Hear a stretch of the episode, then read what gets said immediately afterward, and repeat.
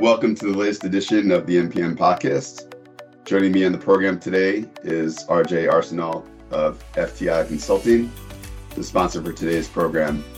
RJ is the managing director in the power, renewables, and energy transition practice. Um, he has represented multiple clients across the power supply chain, sponsor, and lenders. Uh, welcome to the program today, RJ. Thank you very much, John. I appreciate you having me on. Great. Um, so uh, we had a slightly different program in mind a couple weeks ago, but uh, nothing uh, but uh, news coming out um, as it concerns the Inflation Reduction Act of 2022. And on February 13th, uh, the IRS released guidance on a few of the provisions, uh, including an expansion of Section 48C for qualified investments eligible qualifying advanced energy projects. Uh, the pro the guidance uh, provides for at least two allocation rounds with a collective goal of allocating $10 billion of credit, of which 4 billion may be allocated to projects located in certain energy communities. Uh, for the first allocation uh, slated for a May 31st, 2023 start, uh, the IRS and the Department of Treasury anticipate allocating $4 billion of qualified advanced energy project credits with approximately 1.6 billion to be allocated to projects located in certain certain energy communities. Um, there is a July 31st, 2023 deadline for interest for round one. Um, so RJ, if you can maybe um, give us your uh, collective observations about this guidance and uh, how it ties into some of the broader uh, concepts introduced in IRA 2022 over the summer. Sure, happy to. You know, as you can well imagine, this is uh, this was a fairly important you know piece of of legislation that um, certainly the the industry's been kind of waiting for, and it really kind of you know served to outline not only the staging of the funding as as you mentioned, but also served to outline kind of what exactly will qualify as a you know qualify you know quote unquote qualified advanced energy project and uh, what could be considered kind of an, an energy community. Um, and you know, from from at least the industry's perspective, that clarity is, is has been fairly important. And you know, that said, like anything else, the devil is kind of in the in the details. Um, and so when we think about you know the most for at least power, energy, utility scale power and energy storage kind of development which are, are two of the most you know significant buckets uh, for development that'll take likely take advantage of the legislation. The you know entering into thinking about how brownfield sites um, will qualify. Um, while there might be, you know, I've seen numbers as high as, you know, for EPA, I think stated, you know, 450,000, you know, brownfield sites um, the devil will be really in kind of what those sites look like and, and how they can actually be repurposed for some of these larger scale projects. So, um, and that's just on the on the power, you know, transmission or power infrastructure side. Things like uh, you know EVs, carbon capture, you know, and and you know zero to zero to low carbon process heat systems. Obviously, the legislation is a is a huge jumping off point for some of these technologies, which are struggling to you know compete on a levelized cost basis with utility scale eh, and, and conventional you know generation or or assets. Um, what will be critically important is how these you know brownfield sites, as identified by the EPA, uh, overlay with respect to the you know attractive resources from a resource economics and market standpoint and the intersection of kind of those two analyses will really kind of start to tease out where the most attractive projects can get built and whether uh, whether the tax incentives are enough to kind of push those projects um, into what I would call kind of an ec- economic territory relative to where they might be uneconomic at, at this exact juncture. Great. Uh, thanks for that. Um, so um, obviously, uh, before um, and during and after the IRA uh, passage in August, there was certainly a lot of movement from investors into building renewable resources on in energy communities, or, one of the stated goals. We saw CleanCapital acquire BQ Energy and we saw um, the likes of ArcLight and JERA uh, announce investments in the last few months um, aimed at building potentially renewable resources in energy communities. The latter two was more pairing storage at combined cycle gas turbine sites or peaker sites. But in any case, um, just looking at uh, at a property level, if you could um, walk us through what are some of the advantages and disadvantages to building on um, brownfield sites such as these? Sure. Yeah, happy to.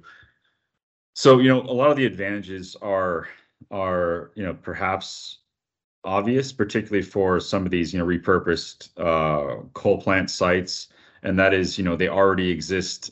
There's already existing interconnection points.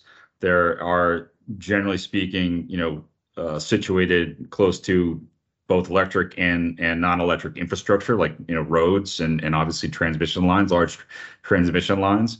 Um, So from that perspective, you know they're kind of already ready for a utility-scale project. Um, For certain projects, you know what where the tricky part comes in is how those sites comport with, Uh, let's just say, wind resource, solar resource, um, and then particularly with respect to storage. And you know what you're seeing on storage is is the the economic story with respect to energy storage is really fairly specific to A, markets and and B, locations within these markets. So you know it depends fairly heavily on uh, price volatility at a particular node such that it can you know capture the spread between the off-peak period and the on-peak period that it's injecting back into the power grid. And the reality is is that you know some of the locations for some of these coal sites, coal plant sites, are less attractive from that perspective. And that's why you're seeing you know typically, you're seeing this the storage, like just as you mentioned with respect to the ArcLight uh, thesis, you're seeing you know storage pair with either gas combined cycles, um, peaking sites that are kind of, generally, typically speaking, situated closer to load Um, where you can take advantage of some of that price volatility and and capture some of that value from, a from as I said, from an off-peak, on-peak spread perspective. So it really, from a disadvantage from a a disadvantage standpoint Um, or advantage standpoint, it's really location, location, location. So you know, if you're not in the proper location, irrespective, of, at least from an energy storage standpoint, irrespective of whether you're next to a tie line or you know, have the necessary electric and and non-electric infrastructure, it may be of no value when it comes to the economics. And you know, to be clear, the economics still have to pencil, you know, tax incentive aside. Um, investors like ArcLight aren't you know, aren't doing uh, projects like that without a view towards, obviously, uh, required uh, level of return. Great. Um, so I alluded to some of the deals announced um, in the last 12 to 13 months or so. The IRA is certainly a clear driver here, but just curious if you had any thoughts about what some of the other drivers might be. Yeah, sure thing. So I mean, to me, the most the most significant, you know, in particular, I guess we keep you know we keep coming back to storage, but the most significant is, is A, the you know retirement of of older peaking plants, um, and B, the significant development with respect to intermittent resources, whether that be on onshore wind or solar, and then particularly offshore wind. And what's going to be required there is obviously some you know, reliability, resilient you know, peaking support. And you know, at least the view right now is that at least the you know peaking uh, the peak support asset of the future is certainly energy storage. Now, I don't know that we're there today, but that's certainly the the thesis that that that most markets are kind of working under in, you know call it, 10, 15 years. And so to do that, you know this is hybrid assets and storage assets leveraging you know uh, locationally specific brownfield sites is is fairly important and and and incorporating not only the reliability aspect and and firming up some of those intermittent resources, but also the peak shaping. So the ability to kind of match match the load profile um, in an instantaneous instantaneous way as a as a dispatching peaking plant would is is fairly critical. So it's really solving um, locational uh, localized localized reliability issues. Um, and also from a policy perspective, you know we're seeing state-level carve-outs at the storage level as well, in addition to to these you know federal incentives that's really starting to to cause those those the economics of storage to start to pencil out for some of the uh, private equity sponsors uh, and the like in the market right now. And that's where you're seeing, I think, some of these deals start to come together. And I would expect, from a capital formation standpoint, you know, the the momentum to kind of continue uh, in the near and midterm. Um, as we alluded to earlier, the IRS did start to define energy community a little bit uh, within the 48C expansion um, as defined uh, on February 13th. Um, just wanted to get your view on some of those parameters and if that kind of works with what was generally assumed would be defined, or were there some differences there? Yeah, I think in general it was it was um, fairly in line with think expectation um, in terms of how they how they were defined. I don't think there were any any real surprises. Again, you know, it's essentially a brownfield site. You know, census census tracts where you know a coal mine closed. I think after '99 or a plant after 2009, um, and then anywhere where kind of uh, called old energy, coal, oil, gas uh, employment uh, and uh, you know the combination of of previously high levels of employment in the kind of coal, oil, and gas sector, and coupled with high degrees of unemployment uh, in said kind of location or region. So. I don't think that is necessarily a surprise, and I think in each each of those buckets, and the third being the brownfield sites, obviously, in each of those buckets, we can kind of understand why they targeted them. Um, again, the devil will be in the details because uh, just because there are, you know, whatever it is, the 450,000 brownfield sites, many of those from an economic standpoint for some of the assets we're talking about, again, energy storage, community solar, utility scale solar, and wind, and the like, um, the economics aren't going to pencil out because, you know, for a, again, for a coal mine, I'm just using this as an illustrative example, for a coal mine in the, you know, deep woods of, of West Virginia, let's say, you know, that's not, that's may not be a likely a likely location for solar, wind, or energy storage. So, you know, um, identifying and narrowing in on kind of where where really the attractive locations are, you know, given given how energy communities is now being defined, uh, will be fairly important.